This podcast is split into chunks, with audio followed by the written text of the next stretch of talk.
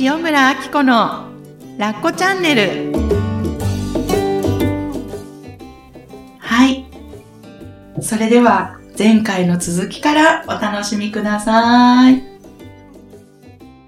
なんかやっぱり夫婦になったっていうことは何かもう本当にそう。ね。こんなに人がいるのに、そう。この人と夫婦なんですもんね。夫婦になったっていうことは、もう本当にその人との間で超えたいものがあるうん。から一緒になってると思うんですよね。うん。あの、そういう視点で相手を見たときうん。って、ちょっと変わるんですよね、見方が。今まで、は、なんで言うこと聞いてくんないの、うん。なんで私の思い通りにしてくんないのとか、うん。なんで私の地雷ばっかり踏んでくるのこの人はとか、うん。やっぱり、思こうう、いろんなね、そういう、あの、悩みとかご相談を持ってくる方もいるじゃないですか。でもそういう視点を持ってみると、やっぱり繰り返しやってくるんですよ、その課題は。ああ、うんうん旦那さんの前にもきっとうん。う、んうんうん。自分のことを分かってくれない人うん。が何度も目の前に姿、形、名前を変えて現れて、えで、同じ課題を持ってきてるんですよね。自分を、例えばないがしろにしてくるような人えとか、うん話を、うん、聞いてくれない人とうん。か、理解してくれない人とかね。そうそうそう。もう本当に。きっとね、そこから、もう気づいていいよっていう、んうん。なんかこう、宇宙からのメッセージじゃないですけど、がね、送られてきてると思うので、うん。私の場合はどういうテーマなのかなって思いながら夫婦関係を見つめてみるうん。と、なんかね、変わると思うんですよね。うんちょっと視点が、ヒュって上に行きますもんね。上っていうかそね。ちょっとね、立体的に見る感じですよね。うん自分の人生というか、自分自身を。そう。あの、なんで分かってくれないんだろうとか、この人を変えたいとか、うん。まあ、夫婦関係だけじゃなくって、育児もそうなんですけど、うんこの人が変わればそう。全て解決するみたいな風に思ってる時って、やっぱり視点がちょっと狭いんですよね。うんうんでも、もう、相手を変えたいって思ってる自分、うんこの問題さえ解決すればいい、うん幸せになれるのにって思ってる自分を、ちょっと上から俯瞰してみてみると、うんこの課題を超えたがってる自分っていうのが見えると思うんですよね。はい。で、なんか私たちってなんで生まれてきたかっていうと、はいそれをやりたがってるんですよね、やっぱり。りしかも感情を使って、うんうんなんで肉体を持ってきてるかっていううと、ん。はい。あのーやっぱりそれを味わいたいから、うんうんね、私が時々あの話してるんですけど、うんうん。感情って肉体からのプレゼント、命からのプレゼントだと思ってるんですよう。ん、素敵。うんうんうん。ねなんか肉体を持ってじゃないと感じられないじゃないですか。うん味わえないじゃないですか。味わえないですよね。死んだらもう、つー、うんうんなんか、死んだことないから、うんないからっていうか、うん覚えてないからわからないけど、やっぱりなんか平和で喜びで平坦な世界、うん。だとしたら、そう、あの、もうこう、泣いたりとか、うん。笑ったりとか怒ったりって、うんその時の自分はすごく嫌うん。だったりするかもしれないんだけど、うん多分ね、お腹の底、魂はうね、ん喜んでると思うんですよね。喜んでるんでしょううわもうね。私最高生きてるみたいな風に、あの、喜んでる自分がいるんじゃないかと思ってて、うんうんそうそうそう。なんかそんな視点で見ると、うんうんあのね、あなんか話がめっちゃ雑脱線してるけど続けても大丈夫ですか？もう全然私聞き入ってるので、すいませんどうぞ。すいません。えっと、そうそうそう。ね、旦那さんとの間でうん何か、例えば、そう、あの、思い通りにならないことがあって、はいどうしてこの人は私が言いたいことを分かってくれないんだろうって、わーってこう、やきもちきするじゃないですか。する、します、します。でね、じゃあ、そのやきもきの内側に、どんなうん。感情、うん分かってもらいたい感情があるのかなってうん聞いてみたら、うん。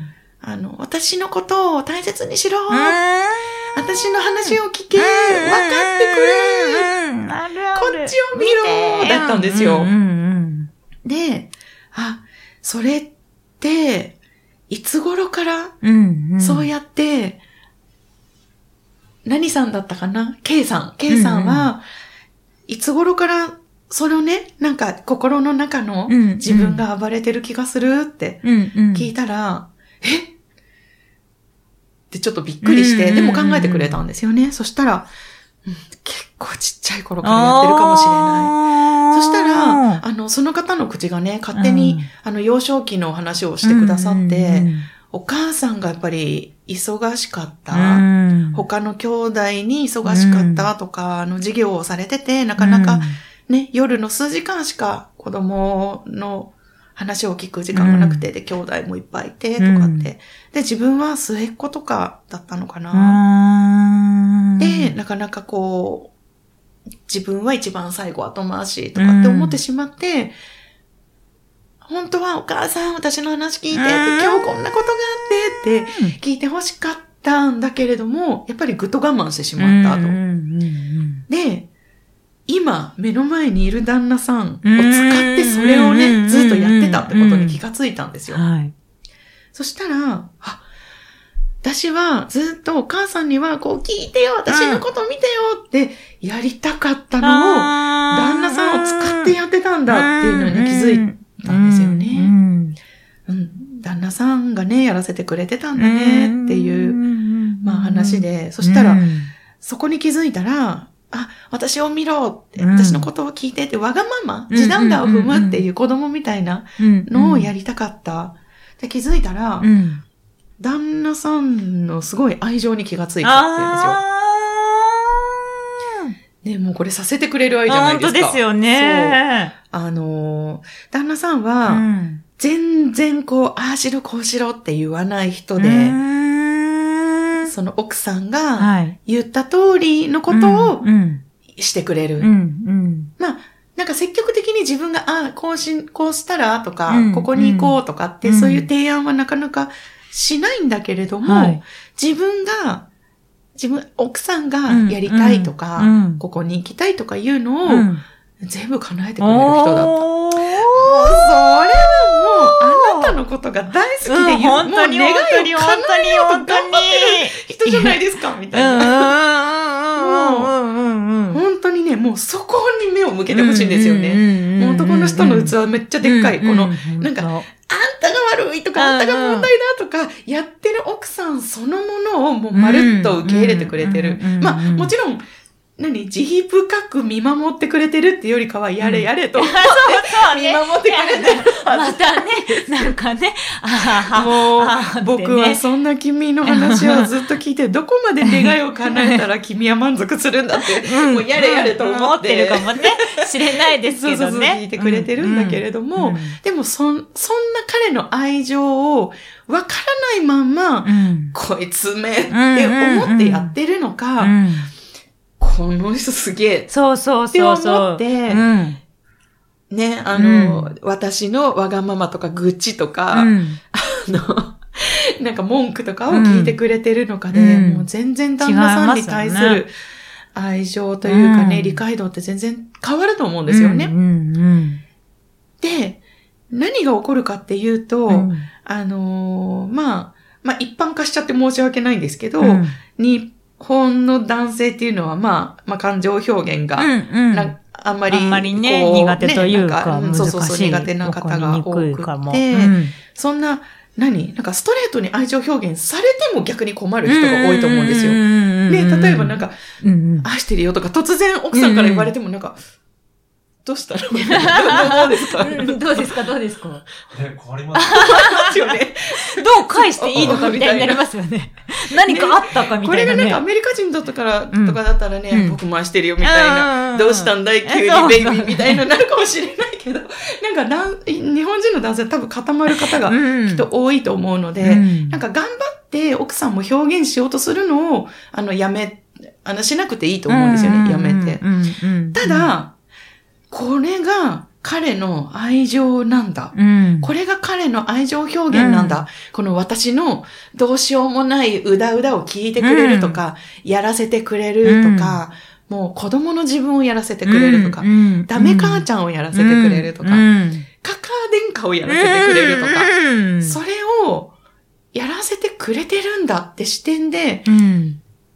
見る、その理解する、受け取るうん、うん。だけで、多分ね、これね、彼にはね、なんか知らんけど伝わると思うんですよ。そう思います。ねねえ。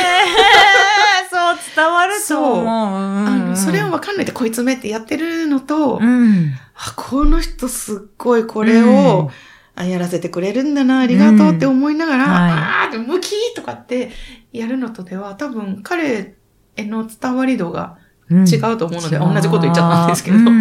そうそうそうそう。あの、意識したところにエネルギーが宿るっていう、思ってるんですけど、やっぱり彼の愛はここにあるんだって、うん。意識したところに、やっぱり彼の中でのその無意識の愛情って育っていくような気がするんですよね。逆も多分そうだと思うし、なんか、あ、今日のご飯美味しかったって思ってくれてるかそうじゃないかとか、うん。で、うん。なんか、あ、今日ご飯うまくいったとか、なんか明日も頑張ろうみたいな、うん何作ろうみたいな気持ちが育っていくってういうんか。うんありますよね、それはね。そうそうと思うので、あの、立体的にちょっと二人のこともね、俯瞰してみてみると、うん彼の愛情表現がどこにあるのかっうんていうのが分かってくる。うんうんうんうんうん。で、あのーそう、子供の頃からやりたかったテーマ、皆さんが肉体を持ってこの人生でやりたかったテーマって何なんだろうっていうのを見見つめてみると、実はもう天敵と思っていたうん旦那さん、パートナーが、それを一生懸命やらせてくれようと、ね、ねあの、サポートしてくれるために結婚した縁があったっていうのが、なんかね、ちょっと見えてくるんじゃないかなと思って。本当に、本当に。そうそうそうだからなんか、この話聞いてて、あのもう一個ちょっと、あの、補足したいのが、うん。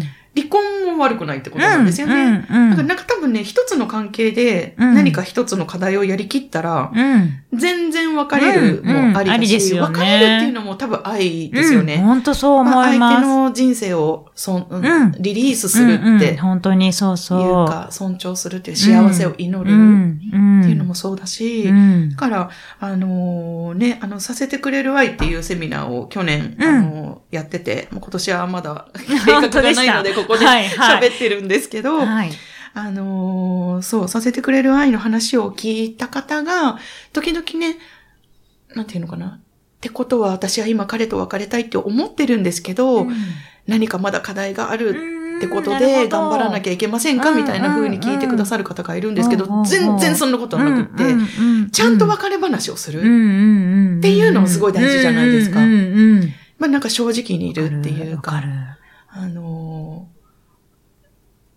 もうそれこそ子供をやるじゃないけど、うん。もう本当にもう私は大好きだったんだけど、こんなことが辛かったんだとか、うん。私はこれを分かってほしかったんだ。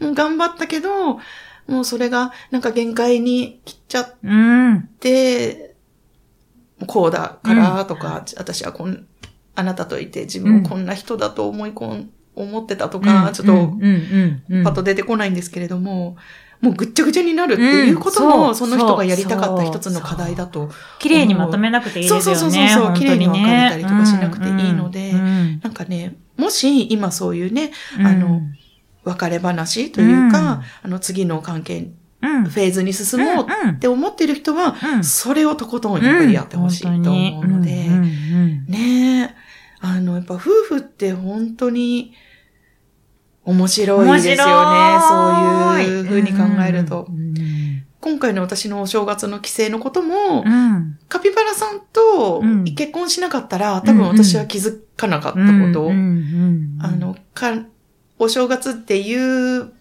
テーマを使って、うん。どんだけいい人をやろうとしてたんだとか、やりたいことを勝手に自分でできないように、うん。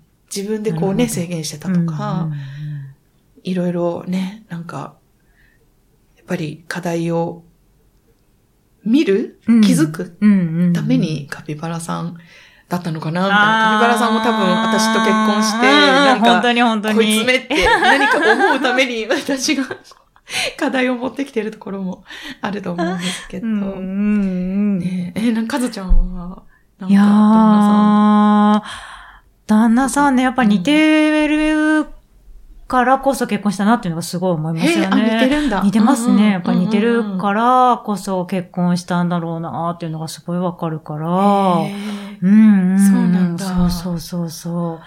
なんか、ねね、かずちゃんも夫婦関係がちょっとね、変わってきたとかって、だいぶ変わりましたけね、ど。出会った頃はもう離婚するかどうかで、ま、なんか悩んでたっていうのをこの間ちらっと。聞いたんですけど、出会った時のね、に写真がちょうど出てきて、私もブログに貼っちゃおうかなと思ってるんですけど、ねえ。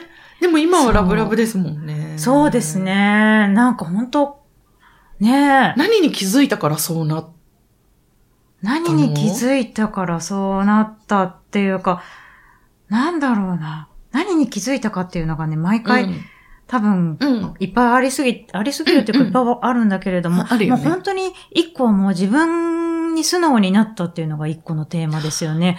もうなんか聞かれると、で真っ先にそれがやっぱり出てくるんですけど、へえ。うん、だから寂しいとか悲しいとか、うんうんもう、そういうね、すっごい悲しいとかって情けないじゃないですか、そんなね。うんうん見せたくないし。そうそうそうそうそうそう。そのちっちゃい自分を見せるくらいなら離婚してやるみたいな。一人で生きていけますもんみたいな。うんうんうんうんで、なんかそういうね、そうそうそうそう、うんうんうん一人で生きていけるパワー満載なので、うん だから、どうせあなたいなくても大丈夫。私は一人で娘も育てられるわよ、ふんみたいなね。でもその奥にはやっぱりね、うん分かってほしいし、うん本当は一人は寂しいし、とか、そんなこと言ったら負けみたいなね、のがあったのを、そう。そこをね、出すっていうのが、うんまあ課題だったんだろうなと思いつつ、あとそこをね、うん自分で認めるのも怖かったですよね。うんそんなちっちゃな自分がうん。40過ぎているっていうのが、わかるわかる。もうもうもうもう思わず吹き出しちゃう吹き出しちゃうくらいの、なんか、情けなさなっていうのかな、自分自身では。そうそんな心が自分の中にいるんだっていうのにね、うん気づいて。うん。そうそうそう。あで、それを見つけてあげられてからは、うんだいぶなんかコミュニケーションとかが変わってきたんだろうなって、まあ、ギュッてなんかこう、まとめるとそんな感じなんですけど、それは、何段階としては、うん。自分がそういう寂しさとうか、んうんちょっと旦那さんには格好悪くって出せなかったよううな、ん寂しさとか弱さとか、そういうのを、うん。に自分がまず気づいた。うん。そして出せるようになったっていうこと？そうでしょうね。うん。比較的私、こう人に喋ったりとかっていうよりも、自分の中で自分で気づいて出すって、うん。それで自分で処理してから出すっていうタイプだから、うんうん誰かをを見て気づいて自分の中でこう探っていくっていう感じが強かったのかなって。うん。まあそれが、うん。だ気づいてくれる、気づかせてくれた対象がやっぱ娘だったりとか、娘がね、なんか羨ましくって、うん。なんかこんなに、あのー素直に表現できるって羨ましいなっていうのを見ながら、うんあ自分が刺激されたりとかはもちろんあったと思うんですけど、すごい。そういう部分も含めてかなーって思いますよね。うんえーなかなかそういう風に受け取れないのに、すごい、いや、ねもがきましたよ。。受け取りたくないもあるし、そんな自分はいるはずないもあったし、そんな絶対私が寂しいなんてなんて、みたいな とかも絶対あって、でもやっぱり降参させざるを得なくどんどんなってくるっていう感じだったのかな。そうなんだよねうんはあなんかどんどん素直になっていくからこそ、うんそういうのが自分自身でもね、受け取れるようになってそうたのかな。なんですよね。で、その先にもっともっとこう、素直さが必要な旦那さんの前でそれを出すとか伝える。そうそうそうそう。弱い自分を。そう。初めて多分ね、弱い自分出した時なんてわなわな震えましたよねってね。恥ずかしくてちょっと聞きたい、そね。れ覚えてる？なんかどんなこと。なんだろう。だ多分、なんて言うんだろうな。こう、旦那さんの前で泣くとかもなかったと。今はギャン泣きしますけど、泣くとか絶対ないから、なんか寂しいからハグだけしてくださいとか、うんそんな言いながら、その声に聞いて自分でまた泣くみたいな。で、そのじ情けない自分を見ながら自分でも驚いて、うん。で、もう、旦那さんがどんな顔とかしてるのとかも見れないくらい恥ずかしいし、みたいな。え、ちょっとめっちゃ可愛くないですか？ねえ、岡田さん。めっちゃ可愛くないですか？その奥さんが。ね。え、そんなちょっと、ハグしてくださいとか、もうもうもう聞いてくださいとか。もうね、今だからこれは言えるし、今だったら普通にこう言えるけれども、うん。その当時はもうね、うん。私の方が勝ってるでしょぐらいの勢いだから。なんか何なんだろうね。そうのね私たちこのこのそう。そう。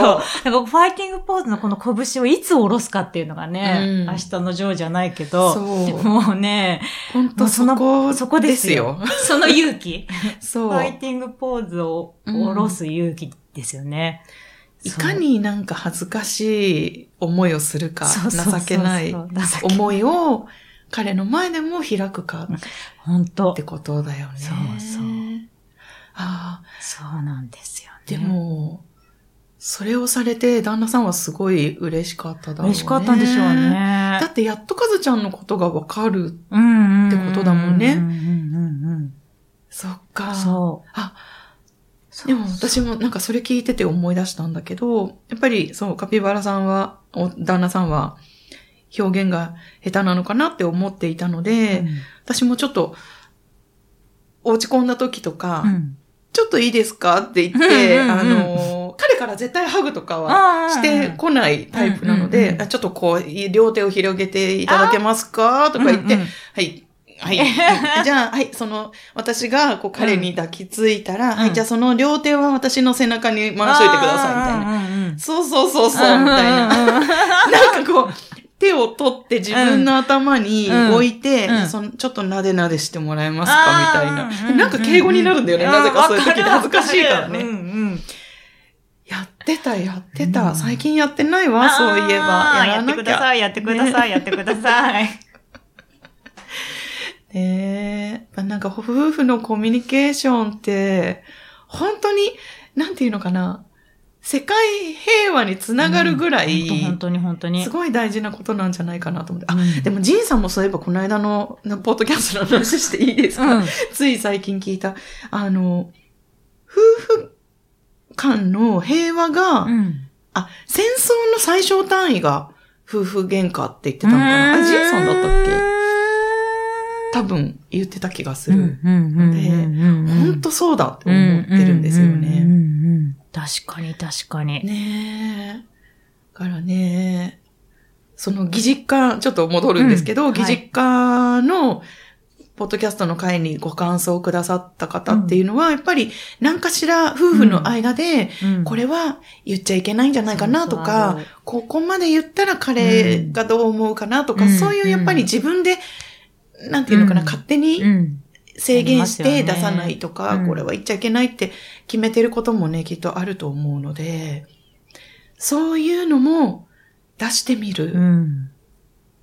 ていうね、うんことをしてみてほしいなと思いますね。本当ですね。なんか急にこんな大きな話題そうそうそうそうをにしなくていいかそうら、ちっちゃいところからね。ちっちゃいところでいいですよね。へえ、例えば、だ なんか、なんか、ちょっと情けないというか、うん照れそうなこと、恥ずかしそうなことからスタートしてほしいんですああ、よね。いいですね。例えばば今日のご飯、うん、そうそう。美味しかったとそうそうか、そうそうそう。えなんか美味しいって言ってほしいなとか、か今日これこだわったんだとかって。で、ふーんとかうん言われてもうん怒らない。うんうんうんふーん。わかるうん。うん。なんだ、だみたいな。そうそうそう。それ口に出してもいいけど、そうそうそう。なんで吠えてくんないの？そうそうそうって怒っちゃいたい気持ちは自分で受け止めてあげる。うん、うん。ね。つそういついこう、ついついね。そうそうそう。もう期待、言う、こっちが言うからには期待がありますからね。そう期待があるこ美味しいよって言ってくれるんじゃないかみたいにね、期待するけど、まあ大体、そうそうそう。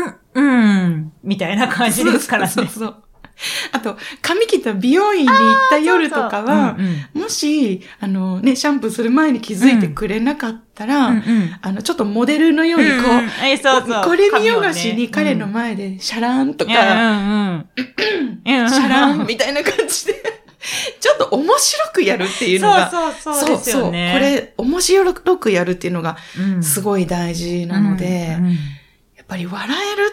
そう、本当に。笑い大事ですよね。大事なんですよ。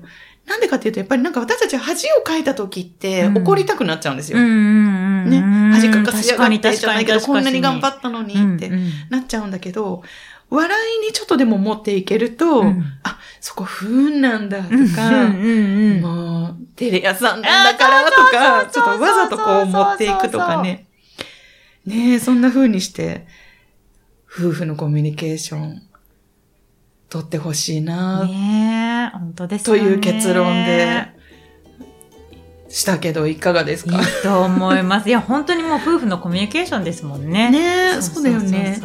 なんか、そしてこれを聞いて、うん皆さんがやってみたこととか、ぜひね、聞かせてほしいですしいですね。正解とか不正解とかないですもそうんね。そうそう。で、んんあの、撃沈しましたとか、うんうんやってみたけど。こんなことみ工夫してみたんだけど、あっさり振られましたとか、あとね、なんか喜んでもらえましたとか、なんかかそんなエピソード聞かせてほしいですね。欲しいですね。一緒にね、笑えなかった私たちがね、一緒に笑えたらいいなと思いますしそうそうそうそうね。